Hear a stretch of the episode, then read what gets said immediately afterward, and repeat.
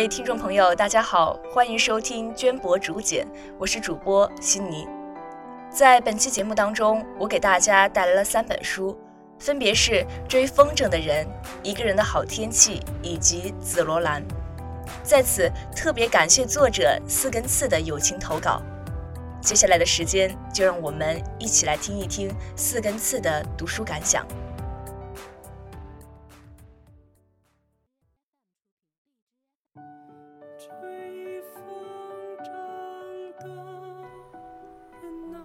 追风筝的人，这本书我用了3天的时间看完，这是大一的时候企爷给我们列的书单里边的一本书，我今天才看。我看书的水平总是和别人差那么几年。今天从起床之后就开始坐在电脑前写作业，拖延症患者总是把一大堆的作业拖到现在才慢慢的写。一直以来不争气的颈椎啊，照样从第3个小时就开始疼。虽然我中途起来做了会儿运动啊，可还是无济于事。关于追风筝的人，很多人都是耳熟能详，因为经典就是这样的，总是被无数人品评把玩，然后一个人和一个人理解差得好远。而现在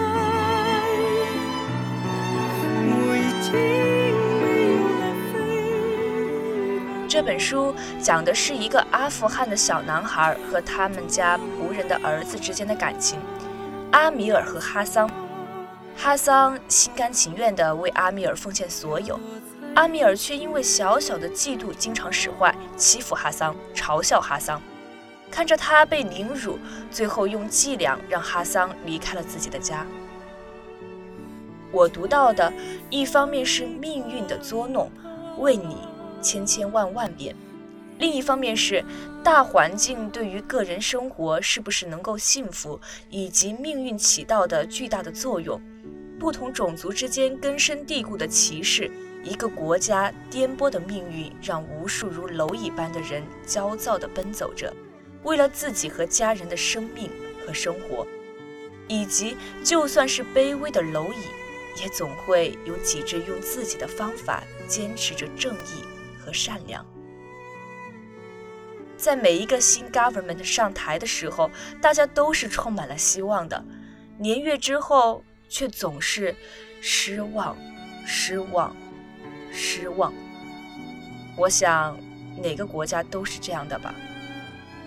很多时候事情是不能够用伦理和道德来评判，又惶恐又荒唐。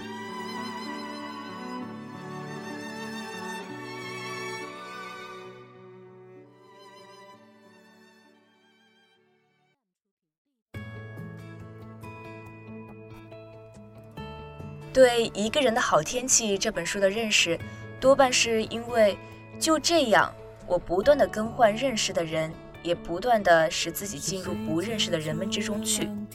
我既不悲观也不乐观，只是每天早上睁开眼睛迎接新的一天，一个人努力地过下去这句话。再就是书名取得很漂亮，一个人的好天气，深得广大单身人士的喜爱。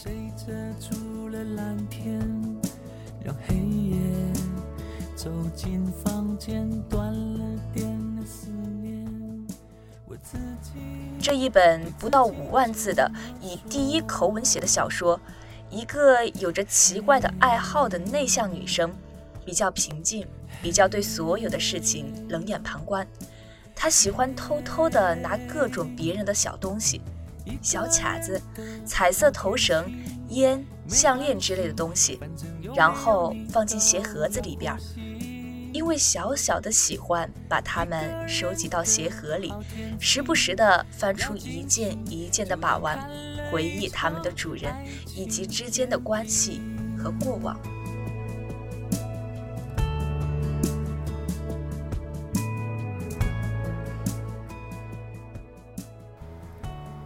这本书文笔和翻译都没有很出彩的地方，整本书给人的感觉就像是和书名要传达的内容一样，给人冷冷清清的感觉。没有刻骨铭心的人，也没有必不可少的感情。所有的人都像是路人匆匆而过，其中的一些驻足在你身边待了比较长的时间，可能和你产生了一些纠葛，但是很快也会过去了。一个人的好天气，没关系，反正有没有你都要呼吸。我喜欢里边的银子，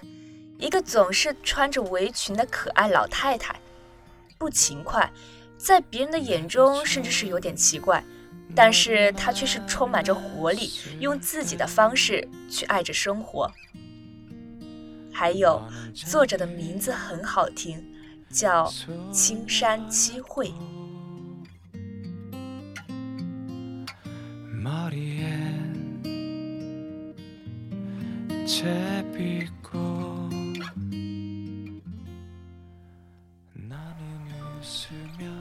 青山七惠的文字一直都是这么淡淡的，太久都没有注意过，都快忘记讲的是什么事情了。刚刚翻了一下关于紫罗兰这本书的读书笔记，讲的是一个要中考的小女孩和一个住在他们家的略微有些神经病的女人之间的故事。总是在别人的帮助下，就会让她觉得别人对她的好和帮助是理所当然的事情，好像没了别人的关心和爱护啊，就会活不下去，什么事情都得靠别人的谦让。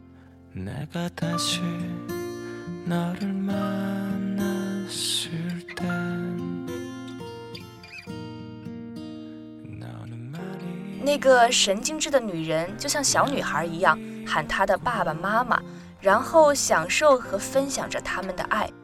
年轻时候的梦想是做一个小说家，她的文采让很多人赞叹。小女孩说出她的愿望的时候，她很高兴，因为小女孩也想要去写小说，这拉近了他们之间的距离。于是她能够看到女人很多不为人知的想法和行为，就会想，世界上的这些需要别人过分呵护和关心的人，他们之所以成为现在的这个样子，是不是因为我们一直宠着她，惯着她，纵容着他？如果事实真的是这样的话，那为什么到了后来你就不能够继续下去自己的行为呢？因为什么事情都有一个度，可是你又没有让他试着长大，他哪里知道你所谓的度？他只是会觉得你不再爱他了，但是你依然爱他呀，不然怎么会对他这么好？所以根本就没有什么谁对谁错，很多时候就像是某个老师说的一样，不过是选择的问题，只是有些东西，有些感情稍稍起了变化，就再也不会回到原来的样子了。那个神经质的女人的离开，也算是比较好的结果吧。